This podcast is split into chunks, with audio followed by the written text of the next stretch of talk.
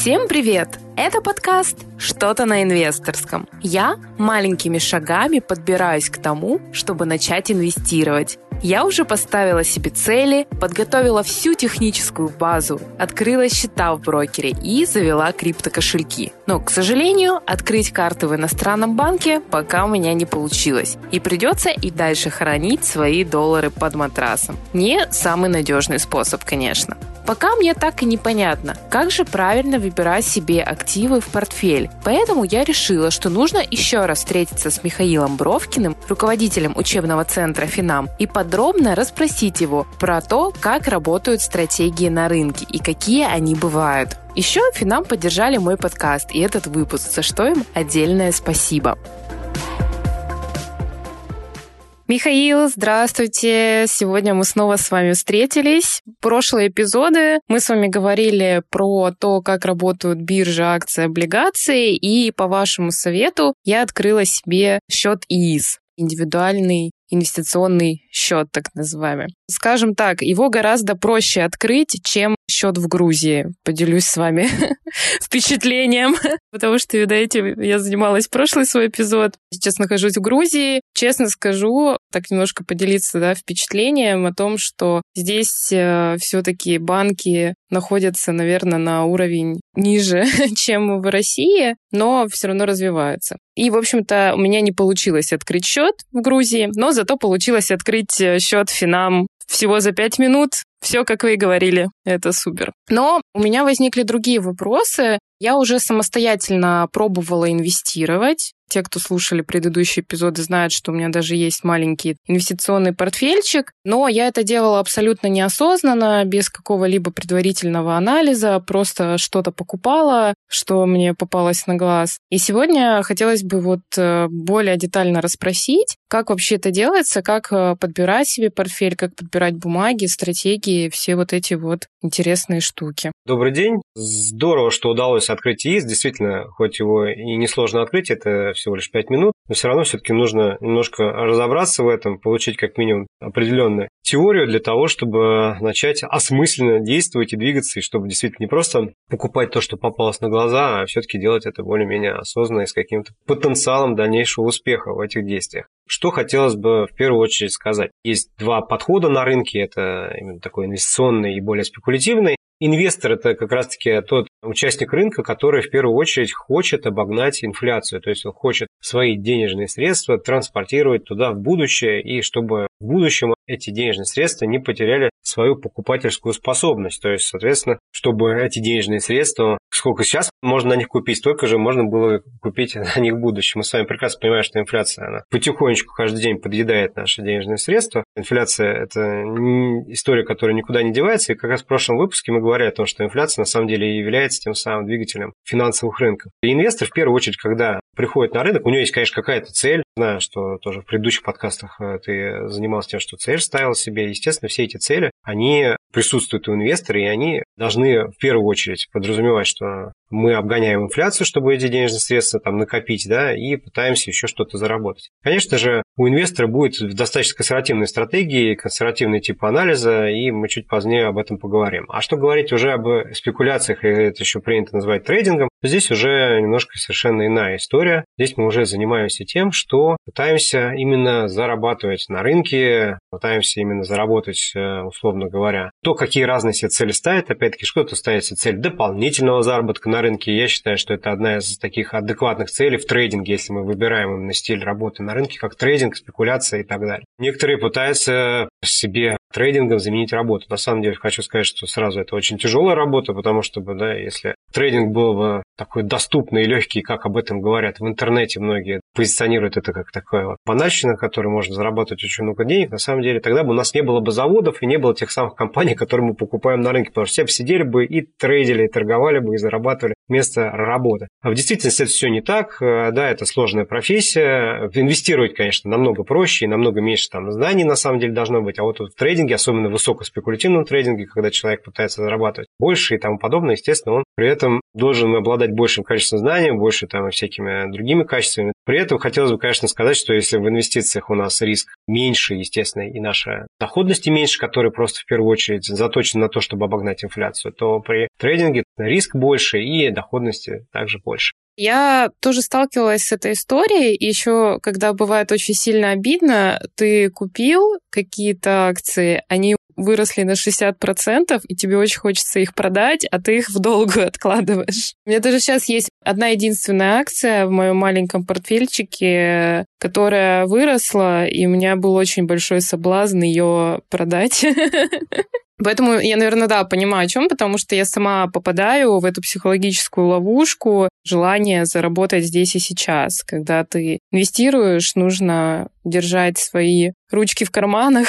ну, самое важное, да, там не трогать портфель. У меня вообще, в принципе, трейдинг а, у меня всегда из-за того, что, наверное, в информационном поле есть какой-то флер у этого слова. Вот этот фильм с Ди Каприо, «Волк с Уолл-стрит». У меня просто ассоциация с этим словом, вот этот фильм. И сейчас э, хочется понимать, вы говорите о том, что это тоже, как бы, скажем, просто один из способов. Их нужно не путать с инвестициями. Очень важно не путать. Потому что, мне кажется, многие путают э, трейдинг и инвестиции вообще в целом. Второй момент — это вот э, сейчас да, мы поговорим о каких-то психологических аспектах. Как вот, например, мне не поддаваться вот этим порывам, желание подзаработать? Есть ли какие-то приемы? Есть приемы. Во-первых, вот даже если брать вот этот пример о том, что хочется зафиксировать прибыль, когда бумага сделала 60% роста. Все зависит от плана действий. В принципе, инвестор, хоть он и может э, достаточно существенно отпускать в будущее, да, смотреть далеко в будущее, но все равно у него должен быть определенный план по его портфелю. Он не может просто купить бумагу и ждать, что она будет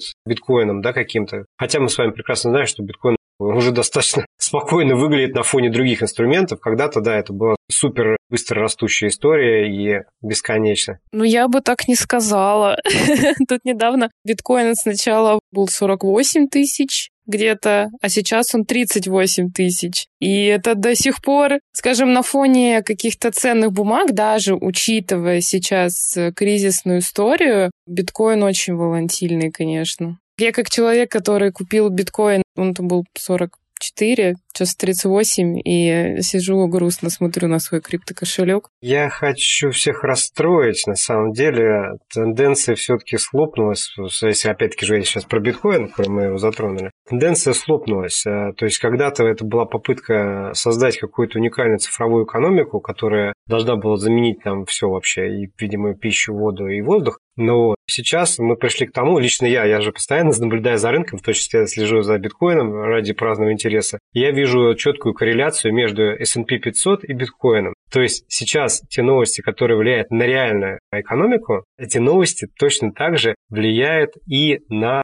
ту самую цифровую экономику, которая не состоялась. То есть, предположим, вчера было объявление ставки о том, что ставка ФРС была поднята, о чем я говорил в предыдущей серии, да, что будет сейчас цикл поднятия ставок, что будет возможность стагфляция, так называемая. Вот ставки начали подниматься. На этом фоне по каким-то причинам вырастает S&P, хотя как бы должен был падать, но это как обычно покупая S&P 500 – это индексы. А что такое S&P? Это индексы 500 бумаг, то есть, правильно сказать, это индекс, куда входит стоимость 500 бумаг американской экономики. То есть, проще говоря, когда мы смотрим на индекс S&P 500, мы сразу смотрим, по сути дела, практически на все основные бумаги американского рынка и можем сразу оценить, сейчас рынок американский совокупно растет у нас, либо совокупно падает. И когда ты хочешь одним взглядом посмотреть на рынок, то ты смотришь на S&P 500, на американский да, рынок. Если ты хочешь на московскую биржу посмотреть, то ты смотришь на индекс московской биржи. И, соответственно, вот я когда сравниваю индекс S&P 500 с биткоином, я вижу четкую корреляцию. Вот вчера он вырос на объявление ставки, и вчера вырос вместе с ним биткоин в этот же момент времени. То есть вся цифровая экономика ушла куда-то в небытие.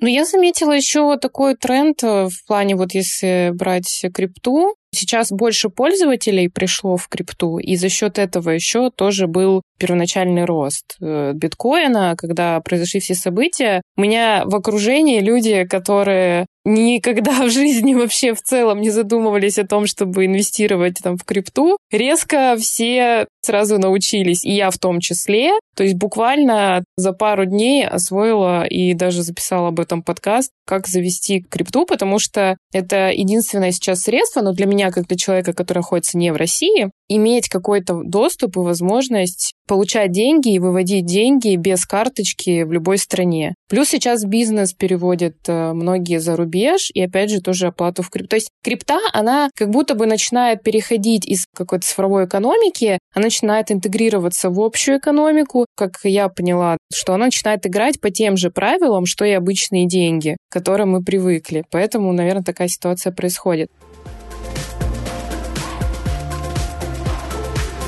Такой вопрос тоже, чтобы провести там знак равно или не равно. Я правильно понимаю, что неважно, чем трейдить, криптой, обычными акциями или еще чем-то, в принципе, правила игры здесь, ну, с точки зрения поведения самого инвестора, они будут одинаковые. Если говорим про трейдинг, да, то есть про спекуляции, можно прямо правильно такой термин сказать, что чем спекулировать? Конечно, спекулировать можно всем чем угодно. Главное, чтобы была волатильность. Наверное, не чем угодно, а где, правильно сказать, где есть волатильность, где цена видоизменяется, видоизменяется хорошо. Но при этом, конечно, еще кроме этого, в инструменте должна быть ликвидность, то есть количество продавцов-покупателей должно быть достаточно большое. Для того, чтобы можно было быстро выходить из этого инструмента, то есть быстро его купить, не потеряв при этом, потому что ты можешь свой объем собирать очень долго, да, предположим, хоть ты спекулянт, но ты не можешь купить весь свой объем сразу же. Тебе приходится там по чуть-чуть находить этих продавцов, чтобы что-то там купить. И потом, когда тебе нужно выйти, предположим, с той же самой инструмента какого-то, ну, гипотетической какой-то криптовалюты, то тебе нужно будет искать, соответственно, какого-то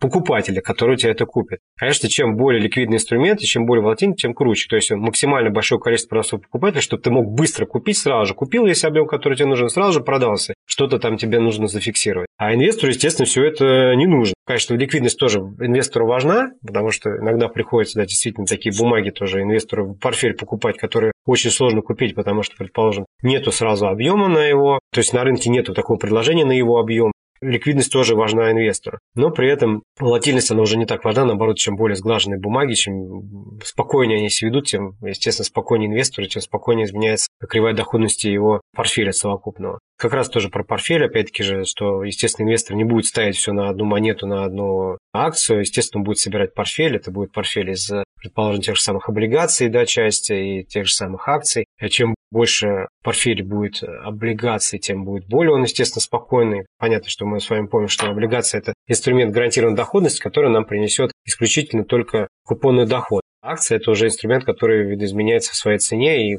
понятно, что если у нас 50% облигаций и 50% акций, то он уже не так подвержен каким-то рыночным колебаниям. Ну и там можно этот процент видоизменять в ту или иную сторону. Скорее всего, фиксировать эту позицию, где тот рост, какой-то хороший устойчивый рост бумаги может уже начинать иссякать. То есть бумага может уйти в боковое движение, либо начинать более существенно падать. Нормально. Рынок так устроен, что он растет и падает. Без роста нету падения, а падения нету без роста, потому что тренд он так устроен, что у нас есть импульс наверх, потом откат вниз. Импульс наверх, потом откат вниз. Но благодаря тому, что вот эти экстремумы, точки максимума и минимума каждый раз выше предыдущих, у нас получается тренд восходящий. И наоборот, если у нас точки экстремумов, то максимум, минимум ниже предыдущих, то это тренд нисходящий. Ну, нисходящий тренд особо не интересен инвестору, наоборот, он там делать вряд ли что-то будет. Инвестор, он в первую очередь покупает именно активы, он никогда их не продает с целью заработать на падение. Но вот, а для спекулянта уже, конечно, там тренд вниз будет интересен. Так что, если говорить о том, что как с собой совладать, чтобы не попасть под влияние желания закрыть раньше позицию времени, ну, значит, должен быть план по этой позиции, должен быть четкое понимание, где будет закрываться позиция с прибылью.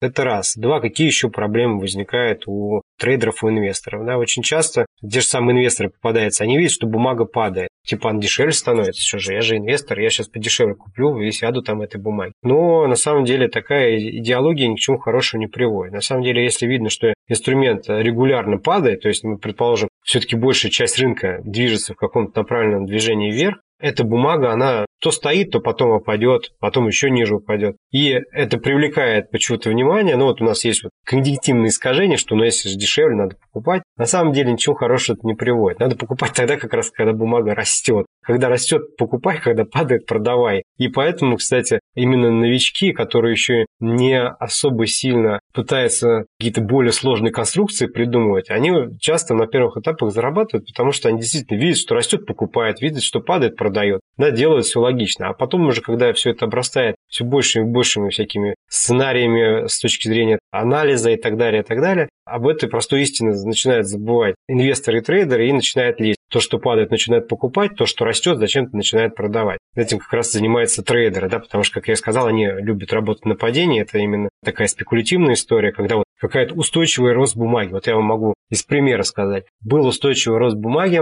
Если я правильно помню, в 2019 году у нас Норникель просто невероятным образом топил наверх. Я со своей командой трейдеров, мы сидели в лонгах, мы очень неплохо заработали, там было просто обалденное ралли. Но ко мне периодически обращались клиенты, которые хотели в мою команду трейдеров попасть и торговать вместе с нами, обращались э, с вопросами, а что там с Норникелем и так далее. А я спрашивал, с какой точки зрения вас интересует? То есть зайти в бумагу или что? И оказалось, что нет. Они стоят в позициях на продаже. То есть они хотят заработать на том, что он начнет наконец-то падать. Он же так, черт возьми, растет. Он же должен начать падать. Когда-то он должен начать падать. Вот сейчас вот так вот, наверное, очень многие пытаются покупать доллар, который падает против рубля. Потому что у нас очередное обновление минимума, может, там ниже 66 стоит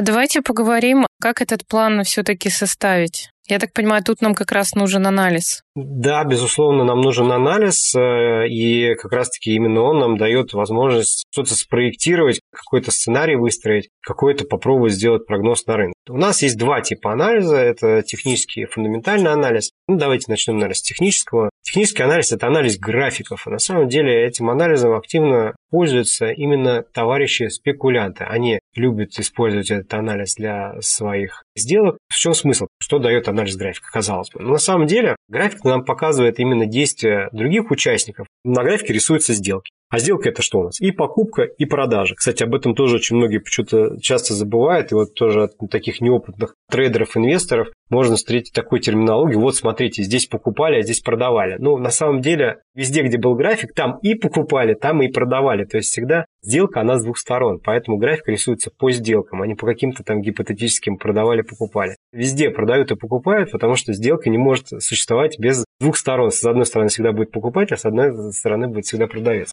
Изучая график, мы как раз-таки видим с вами, где у нас действительно есть определенный интерес со стороны покупателей, да, с точки зрения, что, предположим, цена начала приходить в какие-то зоны, был рост, потом началось падение, да, и вот после этого падения мы видим, что опять начинается рост. То есть, предположим, возвращаются эти покупатели, продавцов становится меньше, продавцы уже не могут так сильно давить цену вниз. Тем самым, анализируя график, анализируя определенные модели поведения графика, которые мы берем из прошлого, мы можем с вами попробовать э, сделать некий прогноз. Опять-таки же, что из определенного ценового уровня может начаться там либо движение вверх, либо движение вниз. И что самое главное, что мы примерно можем попробовать э, себе наметить цель, куда это движение придет. То есть тот самый таргет, тот самый, мы это еще называем take profit, да, то есть забрать прибыль, то самое место, где, возможно, у нас движение может иссякнуть, и надо там забирать эту прибыль. На самом деле, как я уже сказал, конечно, активно используют данный инструментарий спекулянты. Лично я тоже регулярно сижу в графиках, смотрю, ищу там интересные бумаги.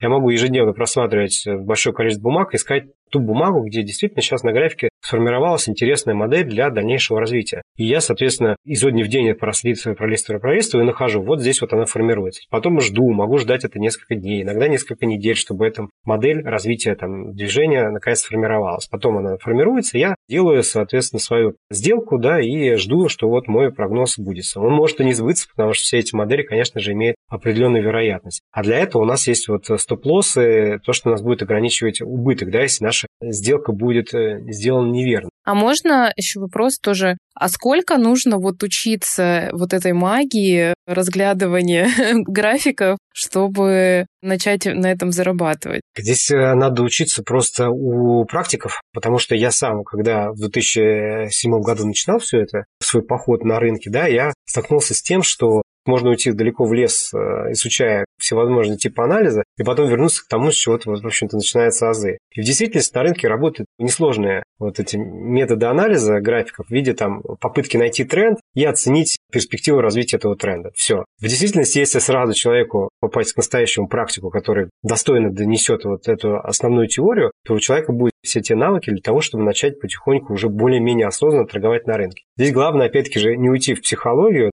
и не уйти опять вот в это искание идеальных каких-то супер крутых видов анализа, которые именно они будут давать супер крутые точки входа. Если человек пойдет по этому пути, либо он так и не вернется к прибыльной торговле, либо вернется через очень долгое время. Я пару лет вот ходил по кругу и искал вот эти супер грали, так называемые рыночные, где вот, вот научиться вот супер крутому типу анализа. Все перепробовал, ну, большую часть, наверное, перепробовал, чего только, только не было, и вернулся действительно к азам, от которых все начинается. А есть какой-то процент интуиции и везения в этом? Нету процента интуиции и везения, тогда это все превращается в гэмблинг, в игру.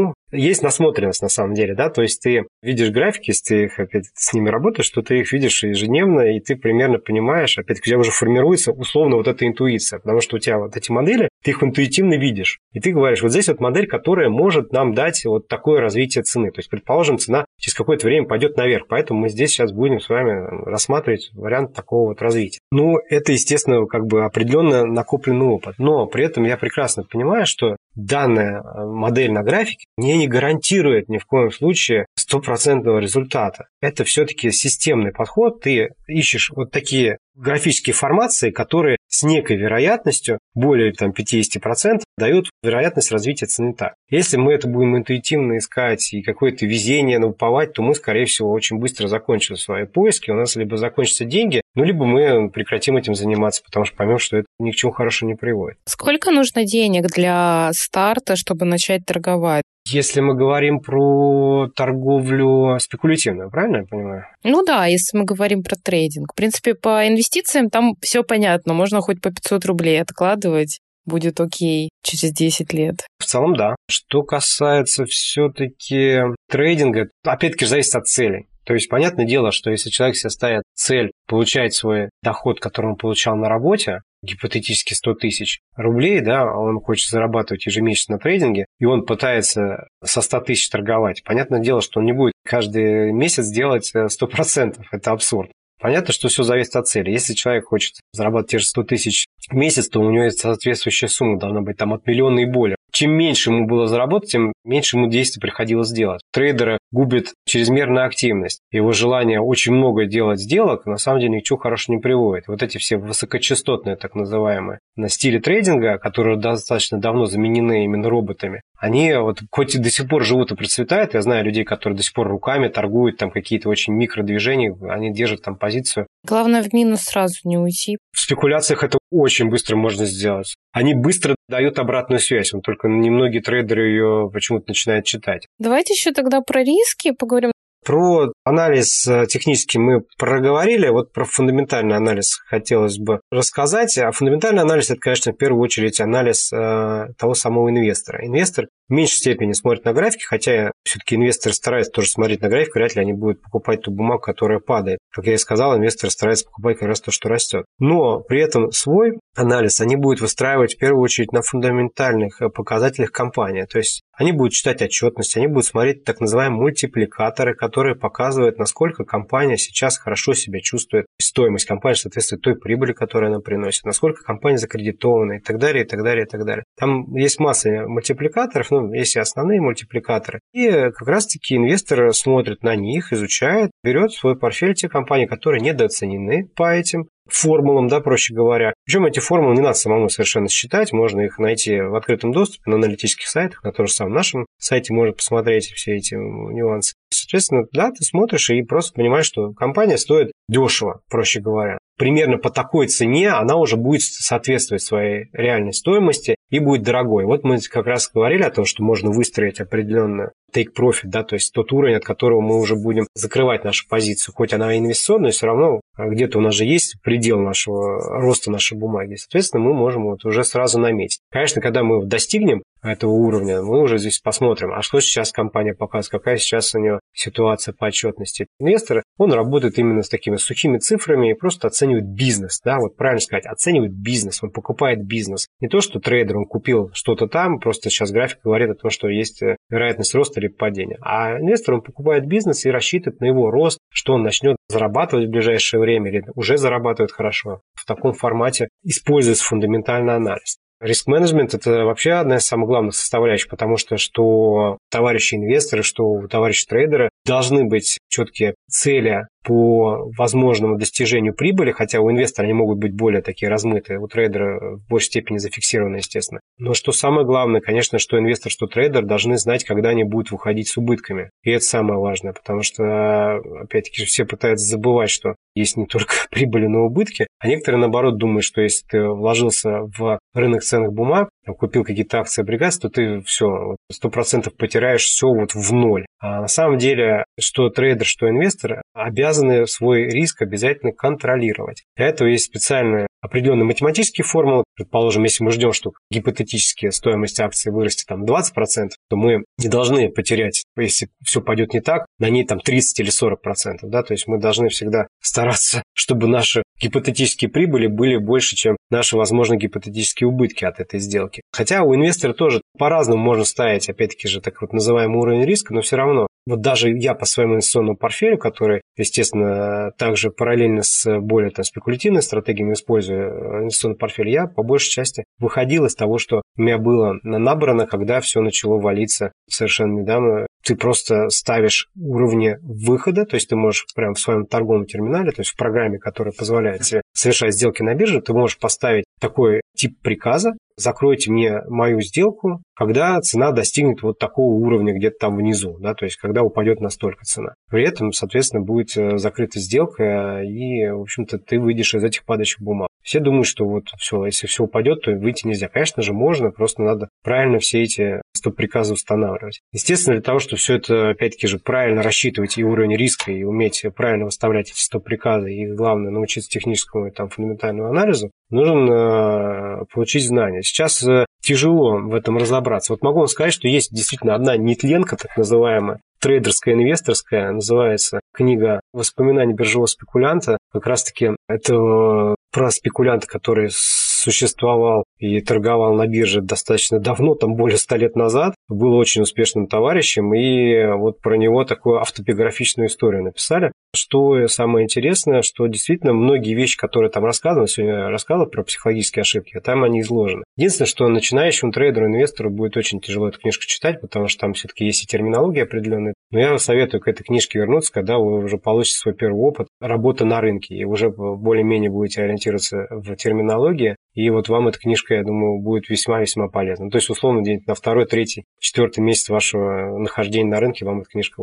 зайдет. Тем более она написана в художественном стиле. Что касается действительно таких хороших прикладных знаний, которые, во-первых, актуальны, которые с реальной практикой от реально практикующих э, трейдеров инвесторов, это я вам советую, конечно, проходить э, все-таки курсы. И вот, в частности, в нашем учебном центре есть такой флагманский курс наш, так и называется «Начинающий», где за пять дней трейдеров и инвесторов внутри курса каждый выбирает, что он в большей степени кто он, там как раз-таки показывает, как определиться со своей стратегией, что выбрать, что будет, опять-таки же, актуально под какие цели. Естественно, рассказываются основные принципы того же самого фундаментального анализа. Естественно, показываются основные алгоритмы технического анализа, которые сам лично тренер использует. У нас как минимум три разных тренера ведут. Они прям показывают свои личные наработки, которые они уже проверили на рынке не первый год и которыми они делятся на реальной практике. Да? И, в общем-то, за эти пять дней человек укомплектован полностью теми знаниями, которые ему нужны для того, чтобы самостоятельно делать уже осознанные шаги. То есть не просто как слепой котенок там давить на все кнопки и покупать там то, что, условно говоря, попалось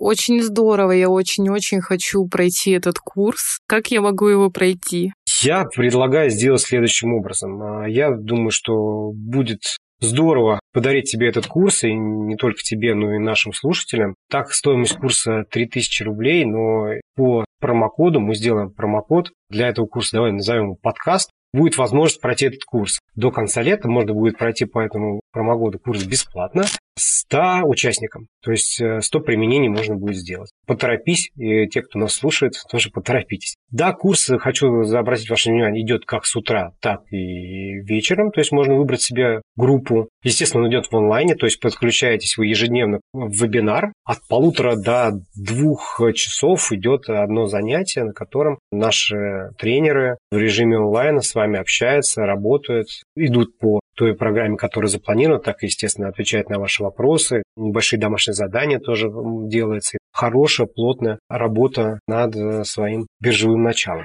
О, это вообще здорово, классная история. Я обязательно пройду этот курс, потом расскажу, что у меня получилось или не получилось его пройти. Надо будет еще обязательно попробовать какие-то сделки. Вообще, я так понимаю, это вот начинающий курс, и мне на самом деле было очень интересно послушать про трейдинг. Я про это слышала, но как-то не думала о том, как с этим работать. Потому что если про инвестиции еще как-то более-менее понятно, хотелось бы тоже, наверное, попробовать. Правда, пока я не могу оценить э, свои риски и как это лучше всего сделать, какими инструментами. Поэтому это очень пригодится. Я думаю, потом мы можем с вами еще раз там обсудить, что у меня получилось. Безусловно, да. На самом деле курс будет еще раз полезен тем, кто смотрит в сторону трейдинга, но не понимает, что это такое, насколько ты готов к этому и так далее. На самом деле будет полезно понять, что, может быть, это и не твое, это нормально. Получить понимание, что это сложнее, чем да, предполагалось из той же самой рекламы, потому что реклама, которую периодически встречаешь про тренинг, там, кажется, вообще все, две кнопки нажать. Поэтому курс будет полезен как и инвестору, который уже знает свою задачу, что он хочет быть инвестором, так и такому инвестору-трейдеру, который не может определиться, кем же ему быть. И попробовать себя в разных амплуа. Да, там действительно будет практика. Спасибо, Михаил, большое, что еще раз ответили на мои вопросы и рассказали очень много интересной информации, которую теперь нужно впитать мне и моим слушателям. Подкрепить это еще практическими навыками и знаниями из курса. И спасибо за такой приятный и щедрый подарок в виде промокода для меня и моих слушателей. Было здорово. Спасибо. Пожалуйста, было приятно пообщаться. Оказалось, что инвестировать это непросто. Пришел, открыл счет, нажал кнопку «Купить» и сидеть ждать. И вот через пару лет ты миллионер. С каждым эпизодом я понимаю, как мало я об этом знаю и сколько еще предстоит узнать и набраться опыта. После разговора с Михаилом я поняла, что моя стратегия покупать просто так, без всякого анализа, была не очень удачной. Я уже совершила несколько факапов с покупками акций и валют. Поэтому сейчас я решила более фундаментально подойти к вопросу. И перед тем, как бежать и что-либо покупать, я хочу пройти курс начинающий, который посоветовал Михаил. И вы можете пройти его вместе со мной. Мои партнеры, учебный центр Финам, предоставили возможность его пройти не только мне, но и 101 записавшимся по промокоду подкаст большими латинскими буквами, который позволит вам выбрать удобный по времени курс и пройти его до 31 августа подкаста. Не забывайте ставить оценку, подписаться и, конечно же, оставить свой комментарий подкасту на площадке. Это поможет подкасту найти своего слушателя. Услышимся!